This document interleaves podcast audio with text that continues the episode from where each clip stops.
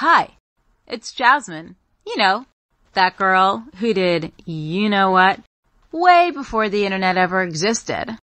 Join me and my special guest every week as we talk about anything and everything because nothing is too taboo. So punch your ticket and get on board the Krazy Train with me, Jasmine St. Clair. All aboard!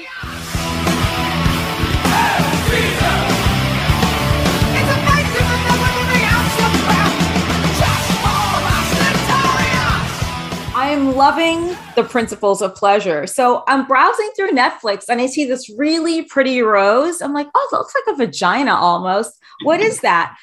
Then I had a friend come over just to hang out and explaining to him that I have to watch this. I want to see it. And he thought there was some idea that I wanted to hook up with him. I'm like, like I saw the look in his eyes. I knew I was in trouble, but I I kicked him out. He's like too old. He's like 29 freaking years old. But oh. Have you received any feedback at all from the program? It's so helpful. yeah. Um, yes. I mean, the first it came out, people were watching it. I've gotten messages from all over the world from Turkey, Germany, Brazil, France, um, the Philippines. Like people have been really receptive. I've had folks come into the shop where I work and people who are regulars coming in because I work at a sex shop and like congratulating me, but also people like coming in, um, not even because they knew I worked there, but because the show inspired them to like go get a new toy or buy their first toy. And then I there, I had that experience yesterday. Someone was like, Oh my God, you're here. And I'm like, Yeah. And she's like, Oh, I just watched the show and like, and you're here. So it's been it's been really great so far. Like it's been a lot of good feedback, a lot of people saying they feel seen, they learn stuff. Um, yeah, it's it's been really good. Yeah, I thought it was very interesting because there's stuff on there like I didn't even know. I'm like, okay, well, you know, that's interesting. Yeah. So I hope it educated a lot of people, especially guys, because I don't think guys really fully understand everything. Right. And what has your reception so far been for men? And what would you say your goal was coming into this?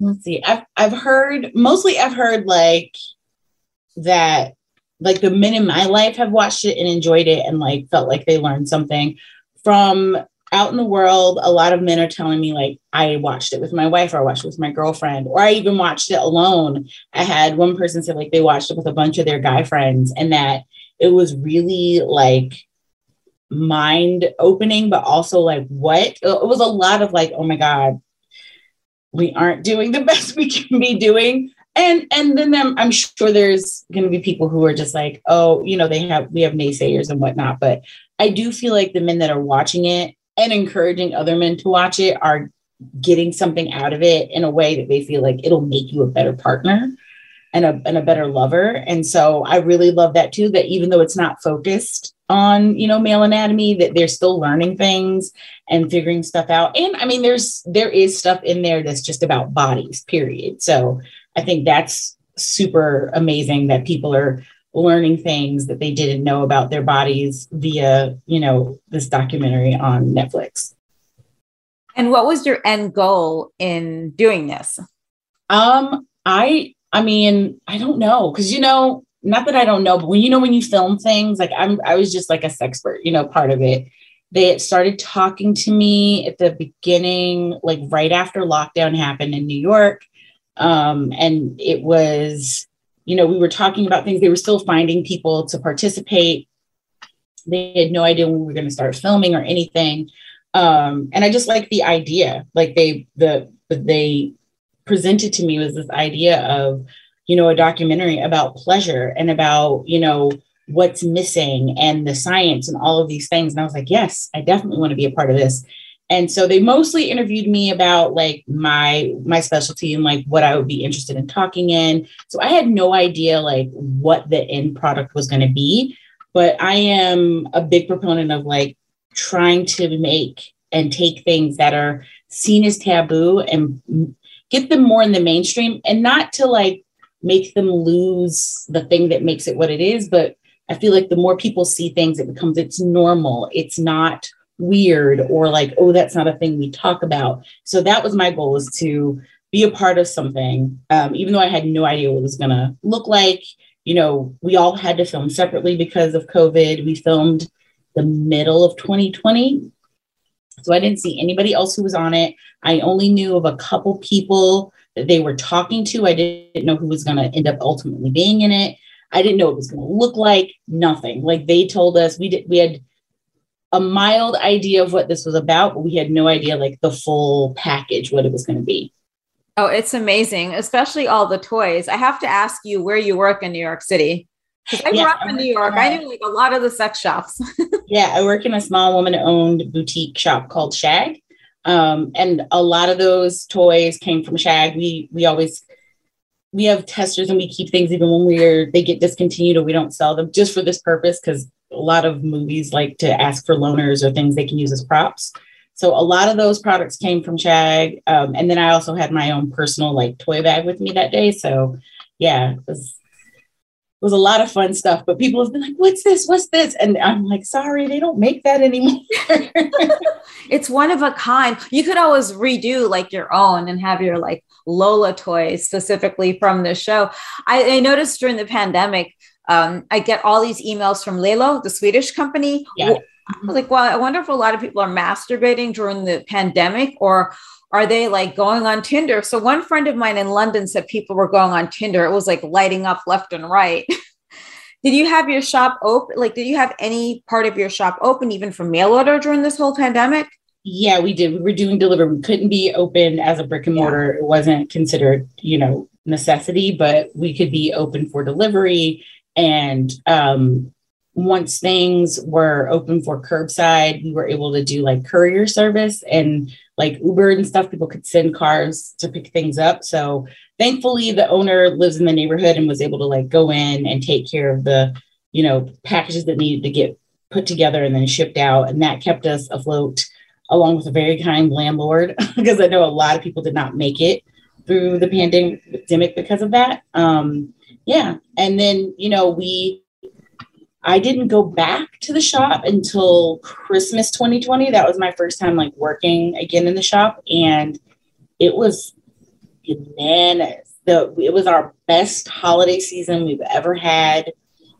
It was better than any of our past Valentine's Day, which is like our ultimate money time. Like we, and it started early. It started early enough for her to say, "Hey, would you want to come back for a couple weeks just to help me with with, with Christmas because it's out of hand already. And it was, it was really busy. Um, so people were very like, as we were slightly opening up to a degree, people were ready.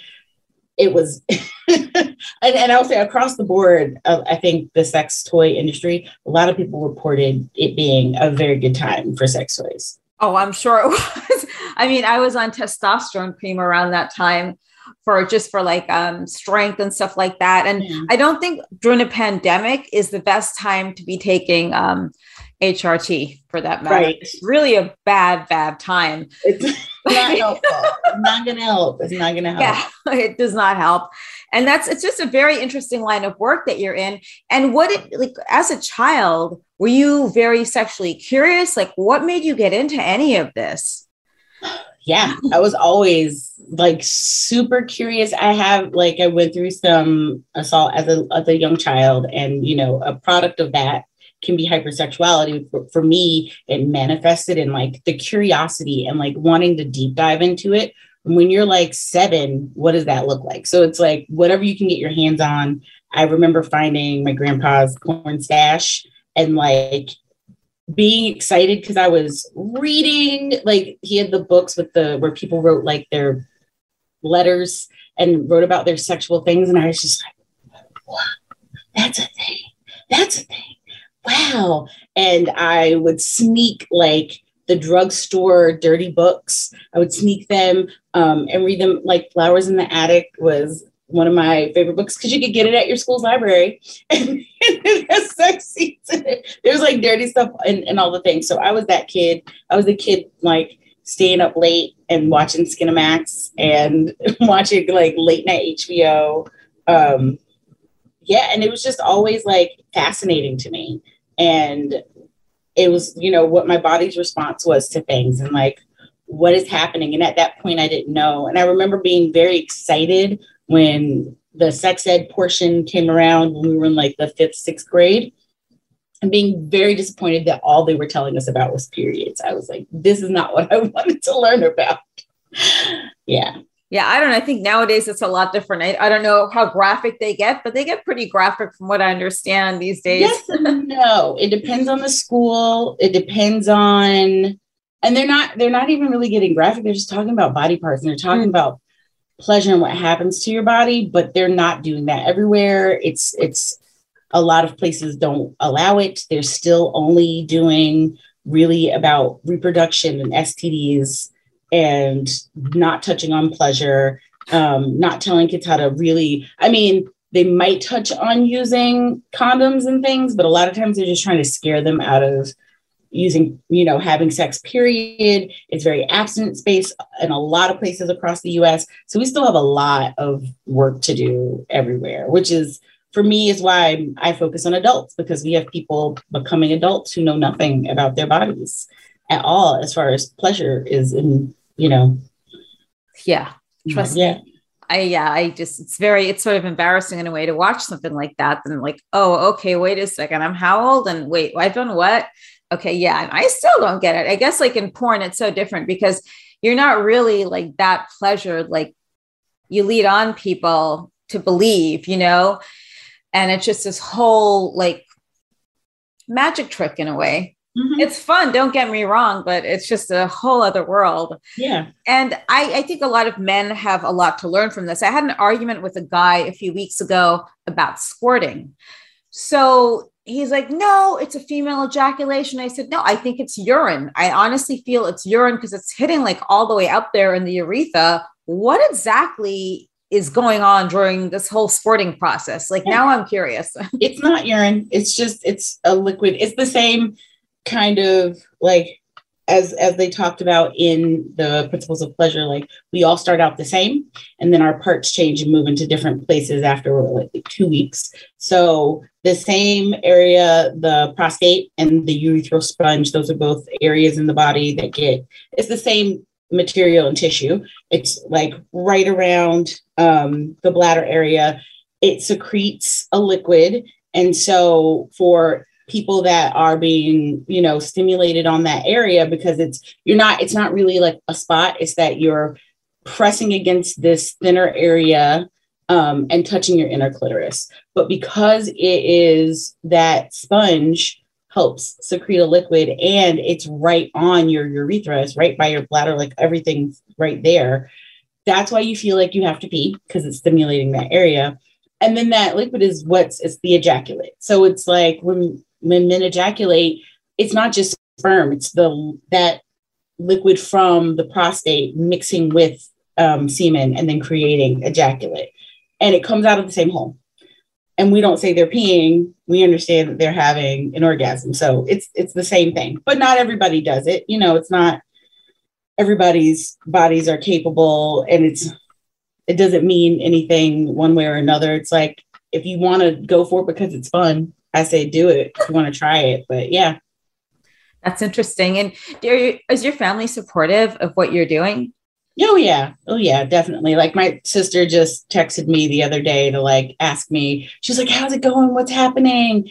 Um, have you been getting any feedback? Like they're very proud and cheering me on. And she's been one of my biggest supporters. And my mom, you know, is, is super proud of, of it. So I think that they may not i think my sister understands more of what i do than like my mom but so she may not understand completely what i do but she's proud of me what is your thought on the lelo toys by any chance because i think yeah. you have so many of them out there and it's like always the new and improved this or that and it's yeah. not really that much of a difference um i mean i think they're a good company that they make a quality toy uh, I think that their their angle is to be a luxury toy. I don't think that everybody needs to have has to aim for luxury. I mean, if it's a thing you want, right? Like if it's a thing you want and it's something you want to treat yourself with, great.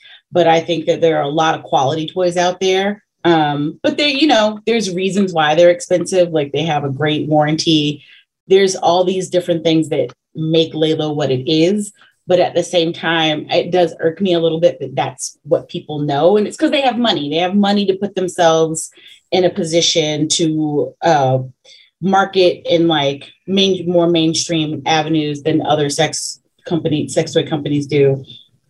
And so they get to be the name that people know. And I always tell people, I'm like, listen, don't spend, that should not be your first vibrator. Don't go out and spend $200 on something you might hate. And it's not to say never buy a Lelo, it's find something that's a similar shape, that's going to elicit a similar sensation that costs you like 30 to $50. Because if you hate it, you didn't like spend half your paycheck. If you, you know, love it, you can upgrade. And I tell people that all the time because I have, you know, I people are like, what's the best? And I'm like, best is relative. It could be the best for this person, but not for you. It might be the best for me and and not for that person. Like it doesn't it doesn't work like that. It's you know, it's not like a refrigerator where people are like, what's the best refrigerator? And you can quantify it. It's like, no, because you have to think about your body and like how something's going to work with you and and this thing that might be amazing for a thousand people might suck for you and then you're sitting there feeling broken or like what's wrong with me that this works for so many other people and it doesn't work for me so i try to get people out of that mindset of like what's the best or you know i want it because it's popular and that's fair it's because it's what you know but like also is this going to be something that's good for your body I feel like you should be speaking at um, like joint bachelor and bachelorette parties, perhaps, yeah. or like some form of like pre um, pre-marital sex therapy, if that makes any sense. I don't know yeah. if you need some kind of a like maybe a certificate for it, but you I think you'd be perfect. yeah, I've done I've done bachelorette parties, I've done bachelor parties. I've never done a joint party. That would be fun to do. Yeah, I mean, because it's I, I I think we've been pitted against one another for so long, and really, it's that neither of you know when you're dealing with like a couple, man, man, woman couple, they're coming into it without education. You're coming into it without education of your own body. And for a lot of, you know, women, cis women, it becomes this thing of like, I've never touched myself. I don't know what to do. But you think that somebody who barely learned about their body and they definitely didn't learn about you know, vulvas and clitorises are going to magically know how to work your body. And so I think it's like this thing where everybody's just like, huh, and not really making any progress. So that's what I love about the what was documentary. I was like, what was the word? The documentary is that we're kind of saying, like, hey, here's some stuff you want to know about yourself. And hey, here's something you might want to know about the people who you are in relationships with. Um, because people don't learn how to touch themselves or what feels good. I mean, I've I've had many an older woman, and when I say older, I'm like 60, 70, coming in to buy their first vibrator, never had an orgasm in a marriage for however long, and their partner died. And they were like, he was great. And I loved him. And I felt guilty telling him I wasn't having an orgasm. So I faked it. And now I want to take care of myself before I die. Like I that was a literal conversation I had with this woman. And it was just heartbreaking but also amazing that she was like no i'm doing this like i'm not too old like i can i can go take care of myself but we shouldn't be waiting that long right we shouldn't be living these whole lifetimes without pleasure and then waiting for somebody to die so we don't hurt their feelings and, and, then going to seek out pleasure yeah exactly yeah. and yeah any anyone watch anyone listening please make sure especially the ladies if there is a guy there just make sure it's someone that you might want to have sex with and not just like throw out because you got to stay focused on it. Because right. I'm telling you, it's very, it's a very uh, curious, it's it's a very interesting thing, you know, when you have a guy in the room and all of a sudden they see you watching this, they automatically think, hey, she wants to have sex with me. It's like, no, I've got to freaking watch this. It's my homework. Right. Yeah, I think it's, it's a great show. Like, hey, this isn't necessarily a Netflix and chill moment. It's like a learning moment. Um, I mean, if you've already seen it and you want to like leave it on as your Netflix and chill moment, go for it. But yeah, yeah it is a moment of like, let's pay attention to this because it's gonna, you know, be better. And I like that's why I love they broke it up into like three different episodes so that it's not this long, you know, three hours that you'd have to sit through. You can like come back to it. Yeah. And then I also looked up that you have a revue as well. Oh yeah, Sex Ed a Go Go. So that is my live sex ed Q and Go Go revue, or actually just you know, just a revue because we've had other things besides Go Go. Um, that was pre pandemic. I'm trying to bring it back this summer, but that was like my live show where the audience could ask anything they wanted um, anonymously. People wrote down their questions and we made it fun and funny and we had performances in between and we tried to make it very entertaining but also a learning moment. So it was like you're getting the information you'd be getting from a documentary or a class but you're getting it in like a bar setting and you're having a drink and you're hanging out with friends. Um, it was a good time and i definitely want to bring it back. So you guys had like go-go dancing as well? Is that what yeah we okay. did. So i what i did is uh, it would be myself a guest and then the performer would also be a part of answering questions. Because I always said, listen, some of the most amazing, smartest people I know are sex workers, burlesquers, strippers. Like they have great heads on their shoulders and probably more degrees than half of you in this room. And so I would have them in to like answer like the questions, um, chime in on things. And then we'd have like a little break and they'd do like a performance so we've had we had like a ballerina, we've had a burlesque dancer, we've had um, you know uh, drag kings and drag queens.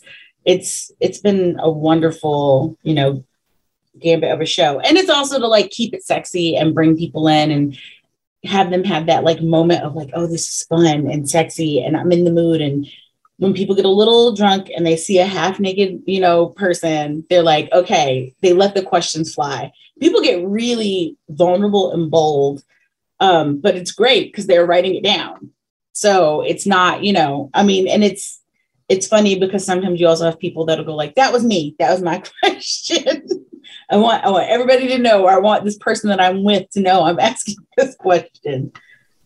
That's so awesome. It sounds like something that would be really good at the um the museum of sex which is one yeah, of my favorite places. Like I grew up in the city, like in the 80s and like the 90s, it was so different then mm. than what it is now. And the Museum of Sex, when that opened up, I was so happy, but I feel like they missed out so many really cool things. And this would fit like right up there. Yeah.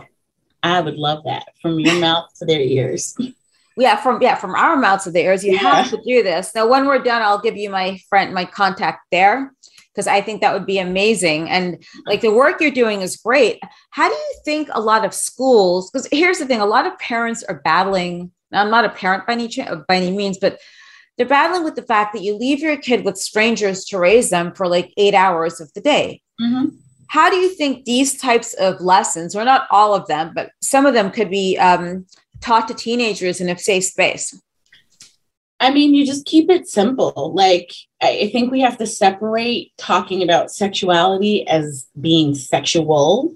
I think that you can tell people the same way you tell people how a uterus ro- works. And we talk about how ovaries, you know, we know the ovaries make the egg and they release the egg and it sits in your fallopian tubes. And then if you don't, uh, you know, it doesn't get fertilized, your uterus makes a bed. And because it's not being fertilized and it's the egg's not going to attach it, it releases and now you have your period we learn all of that and we're talking about very intimate uh, you know, things about our anatomy, why are we skipping over the clitoris? Why are we skipping over that it is a pleasure center, that it can bring you pleasure, that this is where it is, um, because it's all a part of that anatomy. The same, they show you a vulva, right? Like you learn what a vulva is, you learn about the you even might see it on the picture like for us they'll be like this is the clip these are the things but they don't talk about what it does.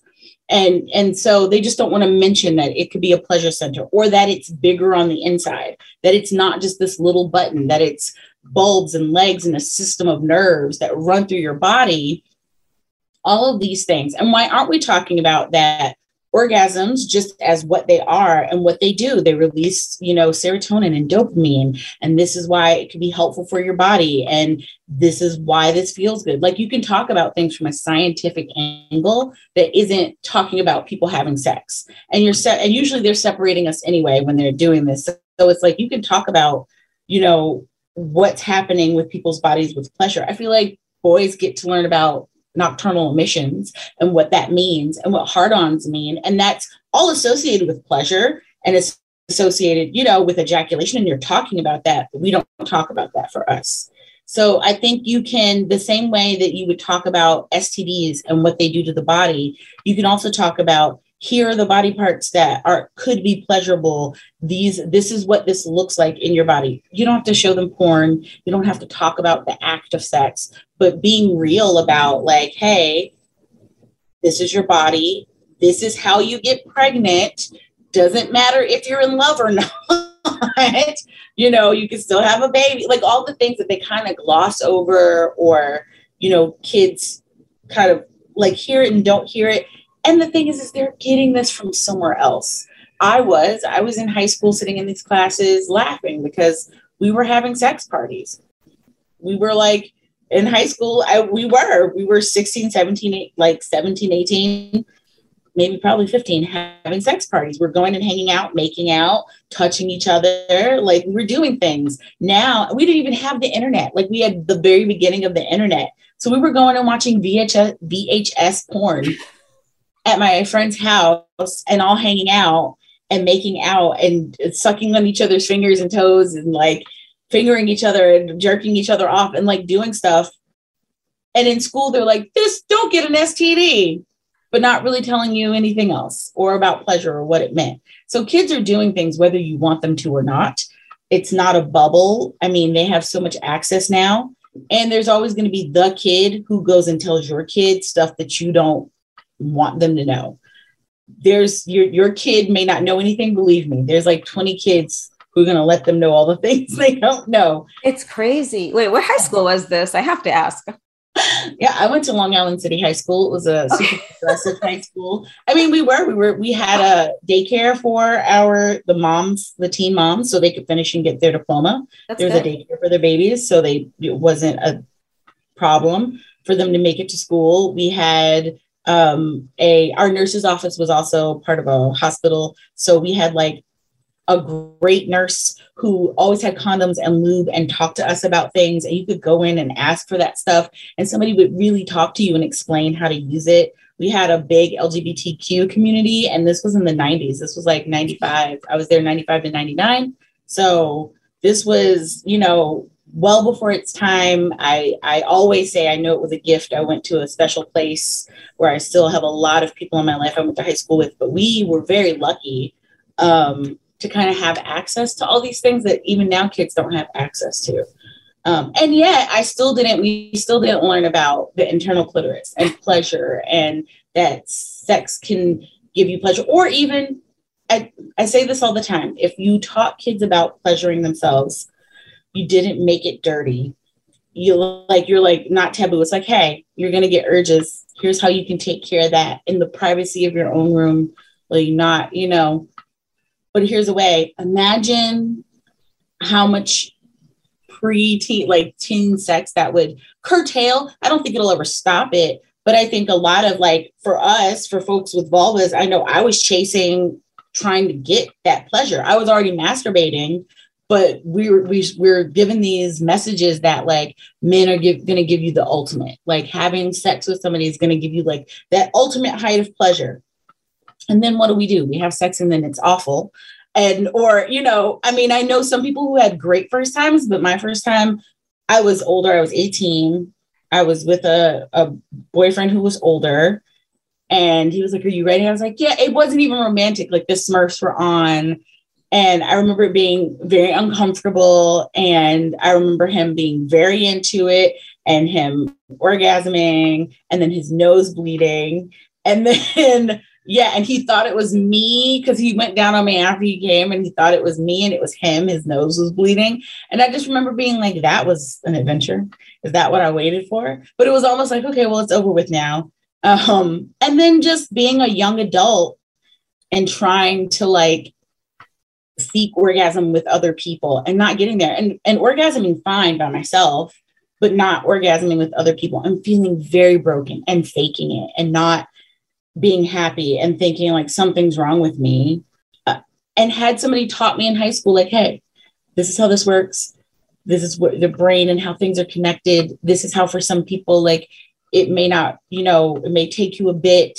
Um it's not gonna just happen. It's different for f- people with vulvas, like just knowing this stuff and knowing that most people with vulvas don't orgasm just from penetration alone. Had any of us been told that, how many dicks would we have not? no, seriously, it's like these guys don't get it. They think they act like they're God's gift or something. It's like, oh, well, I put my penis in you and I came and you felt good. You you had an orgasm. It's like, no, that right. is, like not everyone comes through um sexual intercourse. Like yeah. I don't, I think maybe three times in my life I've come through, I've had an, um, an orgasm through uh, sexual intercourse by itself, which is really right. weird because then you, you're right. You kind of think to yourself, wait a second.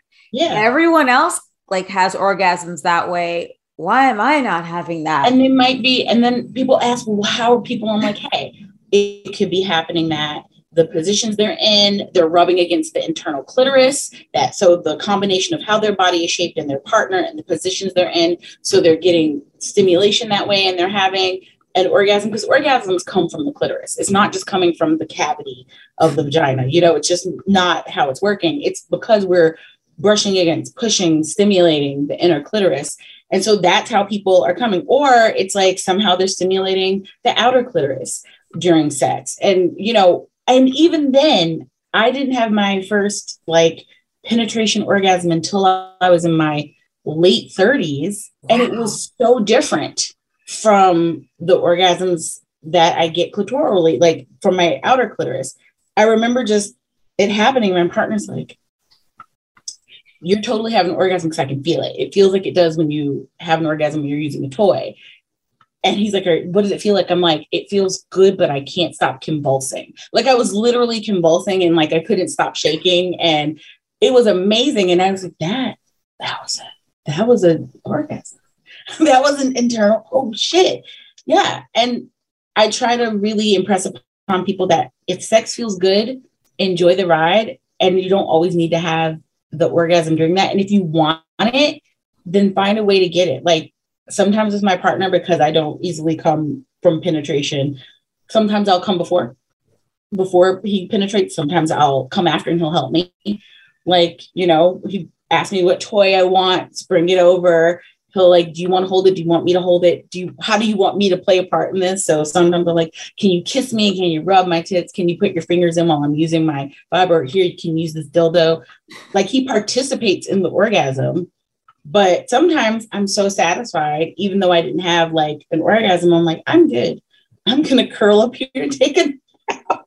Yeah, I'm gonna take a nap now from all of that. Right. It's true. It's like it's it's. I feel a lot better now that you told me you're in your 30s when you yeah. had that because I was like in my early 40s when that happened. I'm like, wow, it's about freaking time. My God, that's what I was missing all these years. But that's incredible. And you caught you talk about it so openly and I think what schools really fail to realize okay, yeah, let's educate everyone about the different genders that are out there. But most importantly, let's educate everyone about your bodies. It's like they don't want you to have pleasurable sex because they think you're going to keep doing it over and over and over and right. get knocked up. And it's not always like that. No. You well, know? and I think also it's teaching people about pleasure leads to conversations, also leads to people like why am I seeking the, am I seeking this out because I'm seeking the pleasure? And could I do this alone? Like, do I need, do I need it to get it from this person or could I do it alone? But also like, oh, on top of teaching the pleasure, still teach the safety, still teach about protection and, and teen pregnancy and STDs. Don't make that the center of everything. And I think that's part of what happens is kids kind of lose respect for you that that you're only teaching them about like the gross part of stuff but you're not you're glossing over sex or you're going here but here's the body and you're going to completely like not talk about erogenous zones. Like those are all scientific things that it's like this is where you might derive pleasure. It might work for you might not work for someone else. But telling people these things so they don't feel weird they don't feel broken and i think knowing that stuff is helpful. I mean, I know that because I was masturbating, I didn't have penetrative sex until I was like 18 because I was like, ah, I can, I'm good. I can like make out and then like go finish myself off. And I, it didn't feel right. And then with that person, like I trusted him and it was more of like, you know, I trust you. And, you know, I thought I loved him. And I was like, yeah. And we used, we used protection and it was like, yeah, okay, I'm, I'm all good when I did that. And then as an adult, chasing it was still just trying to get the elusive internal orgasm. Whereas somebody would have said hey i think the moment i found out that that's not a normal way that women come was the most eye-opening moment for me and the most freeing because i stopped trying and i started like well what makes me come i love clitoral like external clitoral stimulation and i need a lot of it. And i bought a magic wand and I started and I was like also I get really in my head and sometimes it's hard for me to turn my brain off but you know what helps? Porn. I love watching porn because it like takes my it, I can't think about anything else because I'm looking at the sexy things that are happening. And so it really took me on this journey of like when I'm having sex with a partner like having porn on having like a toy at hand and I stopped having to like lay there and just hope I'm going to have an internal orgasm. And I t- took the reins and I'm like, I'm having an orgasm one way or another because I want to tonight. And it's either going to be before, after, sometimes during, while I'm using a toy. Like I'm going to make it work. But that was so freeing to like take away that shame and the guilt and the what's wrong with me. And like, oh no, I'm like everybody else. And I'm just trying to figure out the puzzle. Yeah, and I totally get that. And what was the age that you had your first girl on girl encounter? And am I just assuming this or? Oh, yeah, no, yeah, no, high school. It was high school. I had a girlfriend in high school. Yeah. Oh, how old were you? We were, was this 15? Oh, wow. Okay. And that was in Queens, Going right? Long Island City? Yeah. Mm-hmm. Yes. a lot of us had the same first girlfriend. That's so It was like, yeah she recently uh, it passed, and uh, it was we were at the wake, and her brother made this joke, and he was like, "A lot of you love Jasmine, and a lot of." And for a lot of you, Jasmine was your first girl, and we are all laughing because it was true.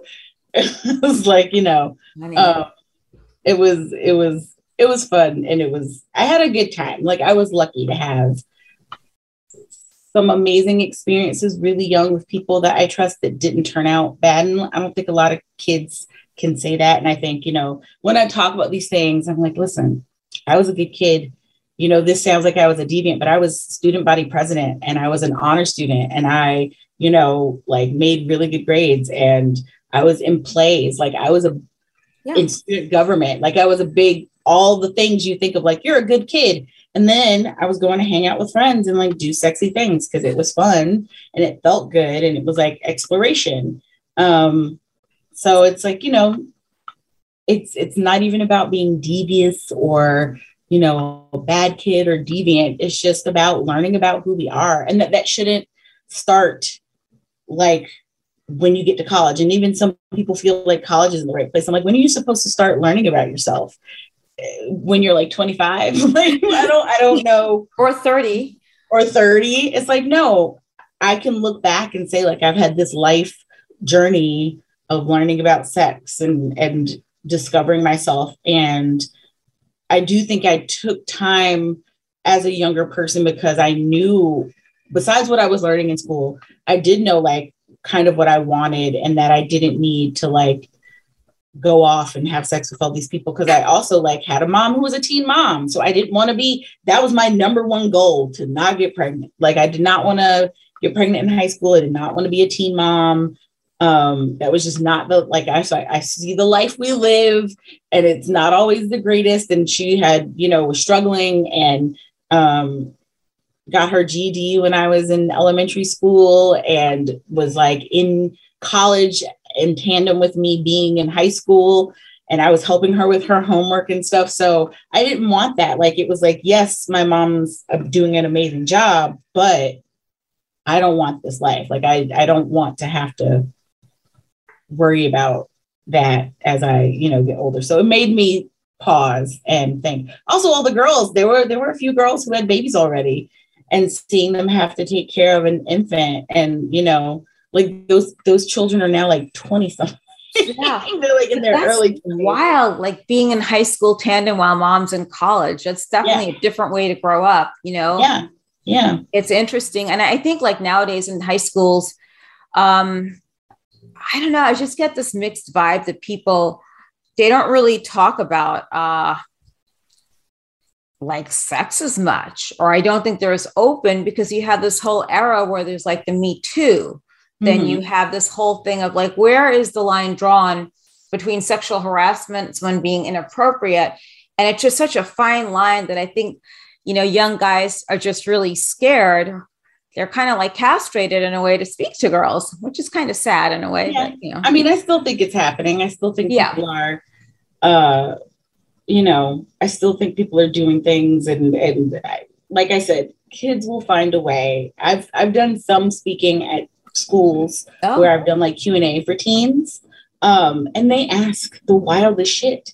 Like I I go in like I have to be tame, and I'm not gonna you know you know I kind of pull back, and they're asking all these questions. They're like, do people really come from feet? Uh, you know, do um, double penetration like is it real like they're asking these questions and and they want you to explain things and they're like listen i'm not even being funny. I want you to answer this question. Yeah. Oh i've gotten it like well where's it going when it's dp and i'm like is this double you asking me about double penetration? You're like yeah. And they'll say like yep that was my question. So i'm like when it's in like won't it tear and this is like no you stretchy like you know the mucous membranes are very flexible especially when you're warm. But like I'm, I'm, having a more scientific about the body. Like i'm not trying to get yeah. into like this is how you do it but i'm like oh this is how bodies work and this is why people and they go well, why do people do it? And i'm like oh because you can feel everything because the wall between your vaginal canal and your anal canal are very thin and they're like oh. And so you can have a conversation without talking about yourself, your personal self, telling them how to do it, but you're like, I'm going to explain to you because I want you to understand what's going on and I want you to not go do weird shit. Like, I don't, there were adults putting weird things inside their bodies to have orgasms. Yeah. a man come in and he had been using a hair clipper. A what? A hair clipper because when you turn it on, it vibrates. Oh and my God. The, the non clipper side, he had been putting up his butt and because he was ashamed and like i remember he called the shop he was very quiet on the phone he he was like when would be a good time when nobody's there? And he was i remember him coming in and every time somebody would come in he'd stop talking and he'd like like kind of look away until they would leave. And he was like uh, you help them. And then when they would leave he would come back.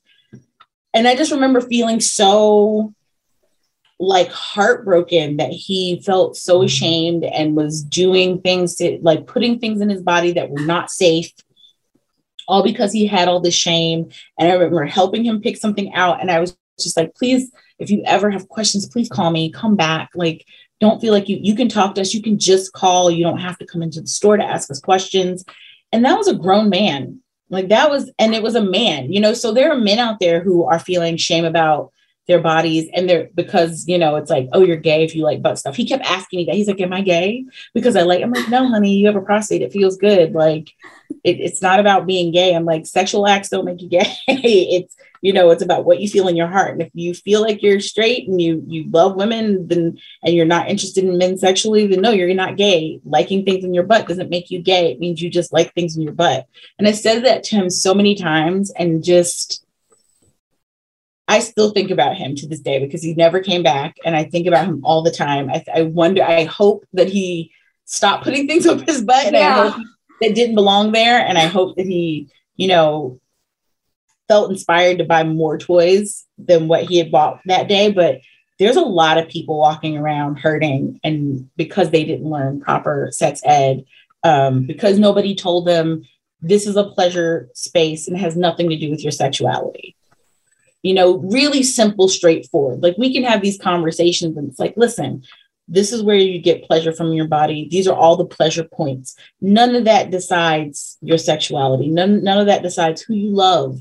Um, it's just about how your body works and how bodies work. And I, that that's why I like love that this show is out. Keep doing what I'm doing because every time I feel like I've been saying the same thing and I'm like, nobody cares anymore, like I, they've heard me say it, I meet 20 new people who've never heard what I'm talking about and are still like, I, I don't know where to go. I mean, people are emailing me now, like, where should I go shopping? And I'm like, where, what city do you live in? And they live near some of the greatest sex shops, the most progressive, educational based sex shops. And I'm like, you've never, and you never thought, and they're like, pass by it all the time. And I never wanted to go in. And I and I felt weird about going in. I'm like, oh my God, it would be a great place for you. And you can talk to them and ask them questions and they'll help you. Like, like they know what I know. Like they're gonna help you. They're not just gonna sell things to you, they're gonna help you like find stuff yourself. It's kind so of embarrassing though. I mean, I don't know. It can be it can it can be very embarrassing, but at the same time, it's like if you need it, that's what we're trained for, right? So most sex shops, I won't say all, some of the, you know, old school ones, they don't, they're not trained in the same way. They don't have, they're not doing sex ed. They're kind of trained to like tell you about the product and they don't know a lot of stuff about your body. But when you go into like a progressive shop, especially like the women owned small shops, we're trained and ready to talk to you. We want to, I have to ask you questions. You know, like when people are buying a vibe, I'm like, okay, what kind of sensation do you like? Do you know how you like the orgasm? Have you, do you like having something inside? Do you want something for outside? Which, how do you normally masturbate? Is, is this for masturbation? Is this for a partner? Is this for multiple partners? You're like, is this, do I need to get you something you can sterilize or can I, I can tell you how to sterilize if it's not?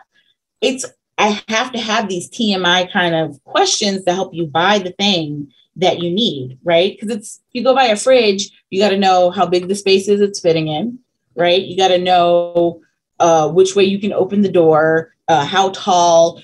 There's there's you know, do you have the right outlet for it? Those are all things you would think about. So you have to think about your body like that too. Is can this fit inside me and my you know, I'm narrow. I know what can't fit inside me. So I don't, when I go buy things, I'm like, oh no. That's gonna be too big. Too yeah, but people will come in and they're like, I've never put anything in my butt. And they'll pick up something as big as this cup and oh they'll my go God. like this. And I'm like, you've you've never put anything in your butt, not even a finger. Put that down.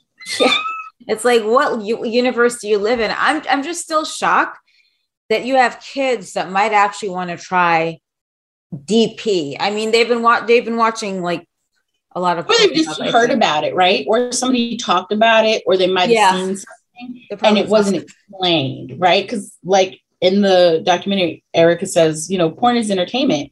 And but when you're not given proper sex ed, like I mm-hmm. can watch porn and I know what's happening and I Yeah. understand and all the things. I also know that, like, like you said, it's it's a magic show. It's not real. I also know porn stars are y'all are fucking athletic. like y'all, it's like the Olympics of sex. I cannot do, I can't get in those positions. and so I know those things going in, and my expectations are set for being entertained and turned on.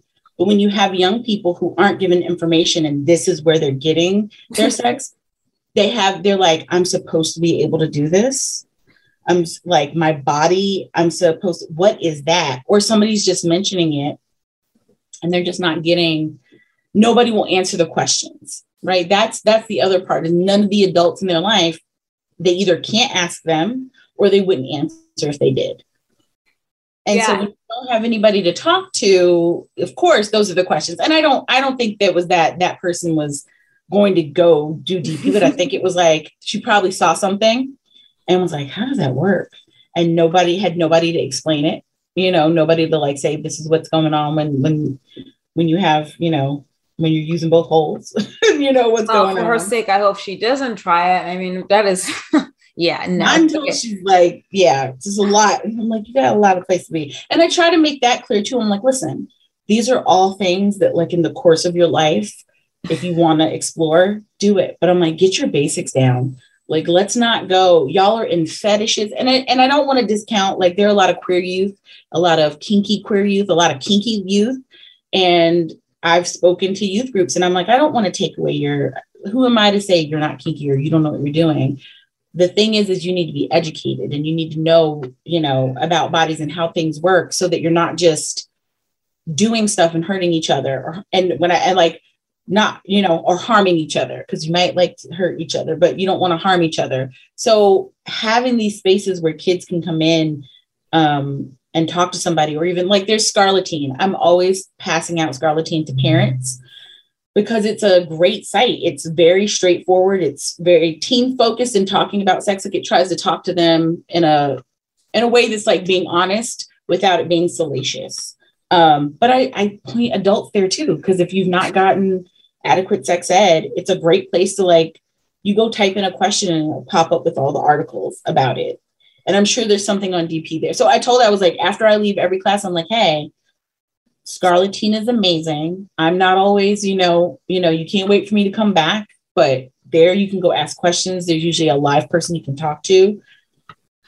And this, so there, and it's an adult and it's run by a sex educator. So it's like people who are here to help you because otherwise you're going to get kids who just hurting themselves or ending up in weird, you know, situations. Or do you remember that movie? Um, was it Saved with Mandy Moore?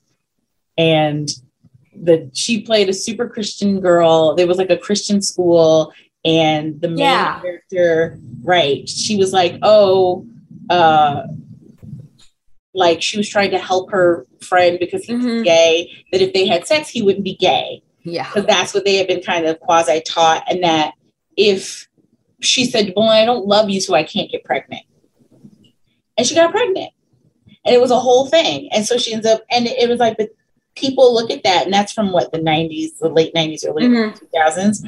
But that's how people think. Like that is there is a whole there are a whole slew of people, there are a whole slew of teens who are going to Christian schools and things, and kind of having these weird thoughts about like, I can't get pregnant because. XYZ. Um, or, you know, it, the, the running joke, but that's also true, is that anal sex is fine. It doesn't count because Jesus didn't mention it. You know, you can't get pregnant that way. So it's fine. Anal sex is fine. So it's always the Catholic schoolgirl joke of like, they'll do anal because they're saving their vaginas for their husbands. But that is true. Like, I remember, I, and I've had friends who are like, yep, yep, went to Catholic school. Yep, that's exactly how people think. Yeah, doing. scary. Like, you know, I went, I remember the movie, but I just don't, I just wish that more schools would teach this sort of um, sex education that we're talking yeah. about today.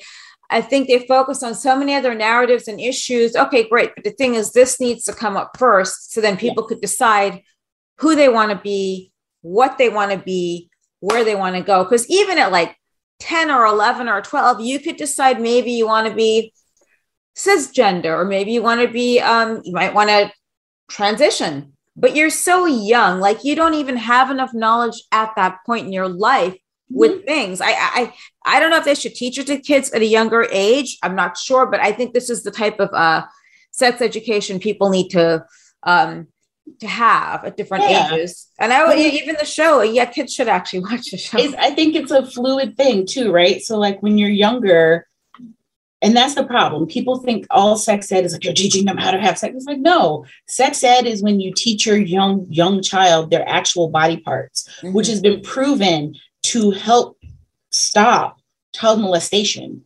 Because what happens is when you teach your child nicknames for their body parts, and then you have somebody come in who doesn't mean that means them harm and is going to hurt them. And they're you know if you tell them that's your no no spot or you get like don't touch this but this person goes oh that's not that. This is a penis or this is a whatever and it's okay. Their brains don't compute like that. So teaching them the actual names of all of their body parts um, this amazing sex educator dr Lexx made a this a book called this this is my these are my fingers this is these are my toes this is my vulva, this is my nose. And it's just like, it's a body part. Teach them the real names for things so that they can talk to you if something happens, so that they're not confused if something happens. I, that happened to me when I was a kid, and I was confused and I was scared and I was told it was bad. And so, because I was told it was bad, that person who hurt me told me, if you tell people, you're going to get in trouble. And I believed it. And so I didn't say anything for a very long time and I was very young the first time it happened. And so it was like, you know, because no one said, like, hey, this is your body and it's natural to touch it, but only you should be touching it. And the, this is not okay touch. You know, if I had the, that language, if I had been, you know, told, like, if somebody touches you, say something, you won't get in trouble, it would be a different story. And so that's sex ed, taking care of our kids and saying, learn your body parts. this is what good touch is, this is bad touch. These are like, I'm as a parent, like, oh, I'm washing you and this is okay, but a stranger should not be doing this or they shouldn't be touching you. That's all sex ed.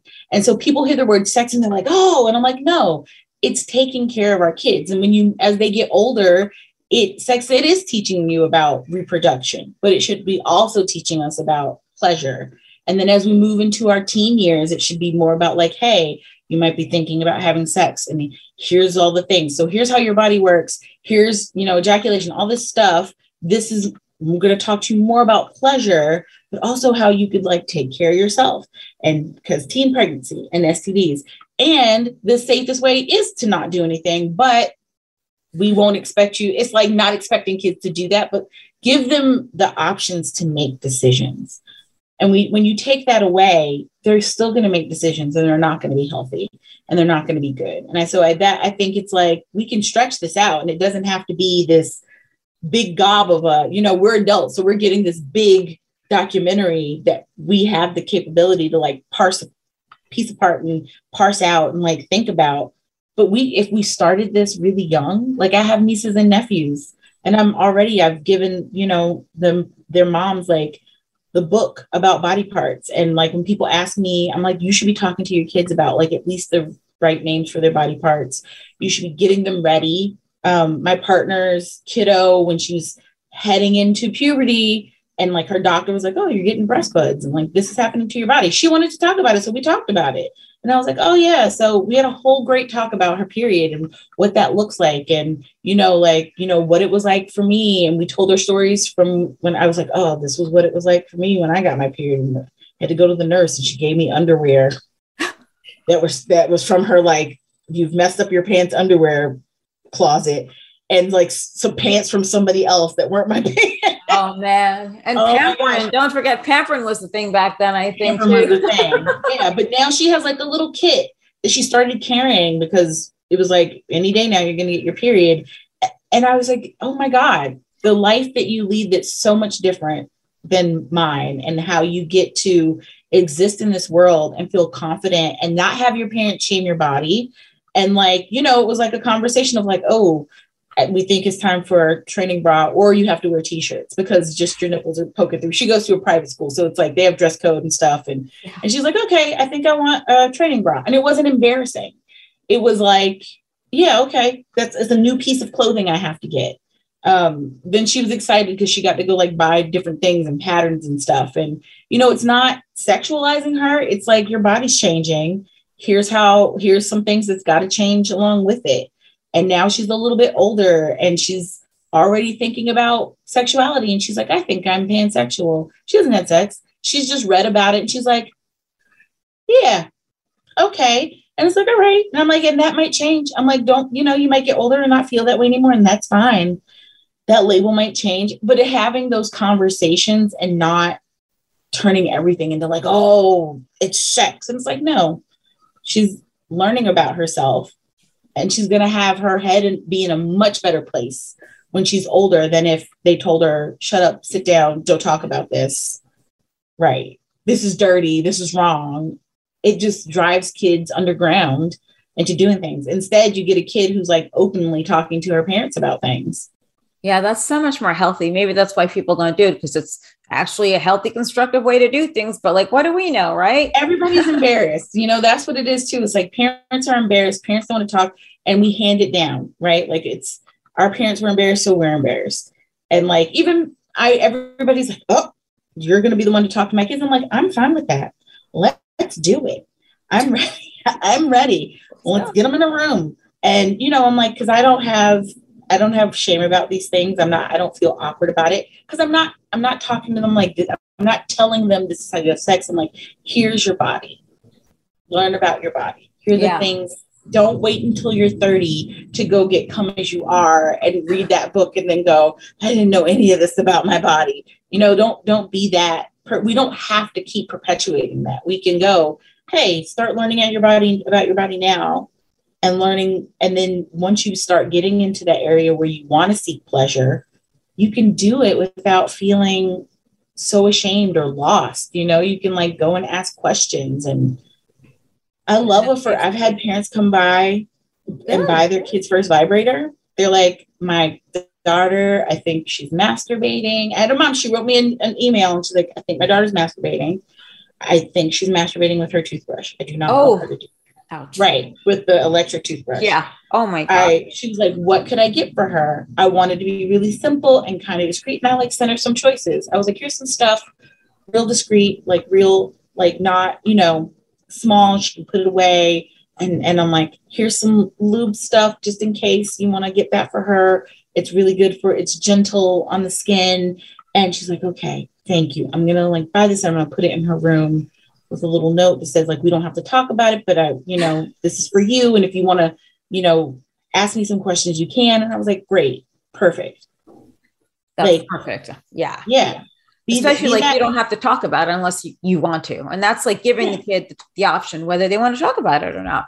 Yeah, but it lets them, it also shows them that you are open to it.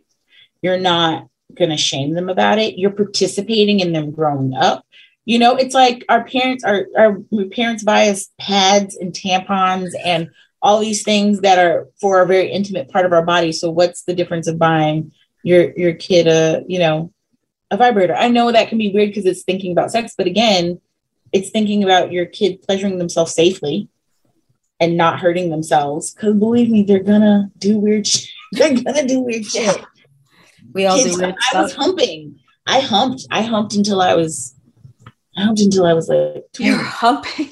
I humped. I did. I humped Oh my god. balls. I had a doll. Oh my like, God. That's how I masturbated ah. until I was 20. I didn't use my fingers. I humped. So, and then when I started, and then I went and bought my first vibrator, and it was horrible. It took C batteries, and it was silver, and the paint the paint was flaking off Oh, after a month, and it was like the worst toy. But I moved from humping right to a vibrator, and I didn't start. I didn't use my fingers until I was in my mid twenties like you know there were there were so many things that like now i'm like oh there's so many steps that i skipped Right. i didn't explore or you know i wasn't using lube and i you know there's just all these things that i'm like i could have been having a better solo time with myself had i known a little bit more and that's all i want like you know and if you don't want to talk to your kids there are people who want to help along the way. And parents can play a part in like review the curriculum ask them what's in it sit down and, and ask like what is being taught and how it's being taught. Stop equating pleasure with that your child's being in- given sexual instruction. That's not the same thing you know? But like really be real about it and and realize that like look at your life and were you okay and how long and what were all the things that you had to learn the hard way and don't you want to make it easier for them and i think that's the end of the day like you want we want our kids and the kids we love to have like an easier time than we did so you know yeah. I mean, you're Yeah. very lucky, especially going to a very progressive high school, which is cool. And where's the store if people actually want to come in and buy stuff from you directly? Yeah. We are in williamsburg we are on the corner of north sixth and roebling Okay. um, seven days a week unless it's a major holiday. And I'm there most of the time on Sundays, um, but unless I'm like covering someone. But we have a great staff. Everybody's really knowledgeable. We can tell you things that aren't just on the backs of the boxes. We talk about bodies and like how things work, and you can come in and and like I said, I've had everybody from 18 year olds who bound in because it's they're able to come finally come into the store to like 80 year old women who are finally seeking an orgasm, uh, widows whose partner died and they and they had a great marriage and a lot of pleasure, but now they're like, I never really masturbated, so I want to learn how. You know what? We get the gamut. We get a lot of we get survivors, people who've you know gone through sexual assault and who are rediscovering their bodies. And I'm always honored that they cho- choose to come to us and trust us with helping them choose and give and create a safe space for them.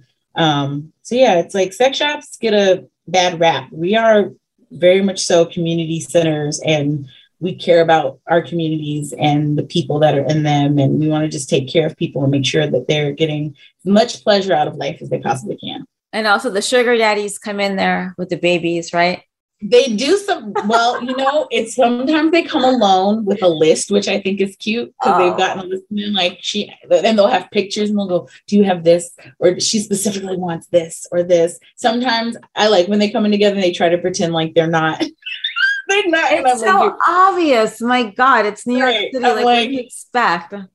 olive's like is that your dad or your daddy because you've called him dad and they're like yes my dad It's my I'm like, daddy. "Uh-huh, D A D D I E with lots Yeah. of sugar in it too.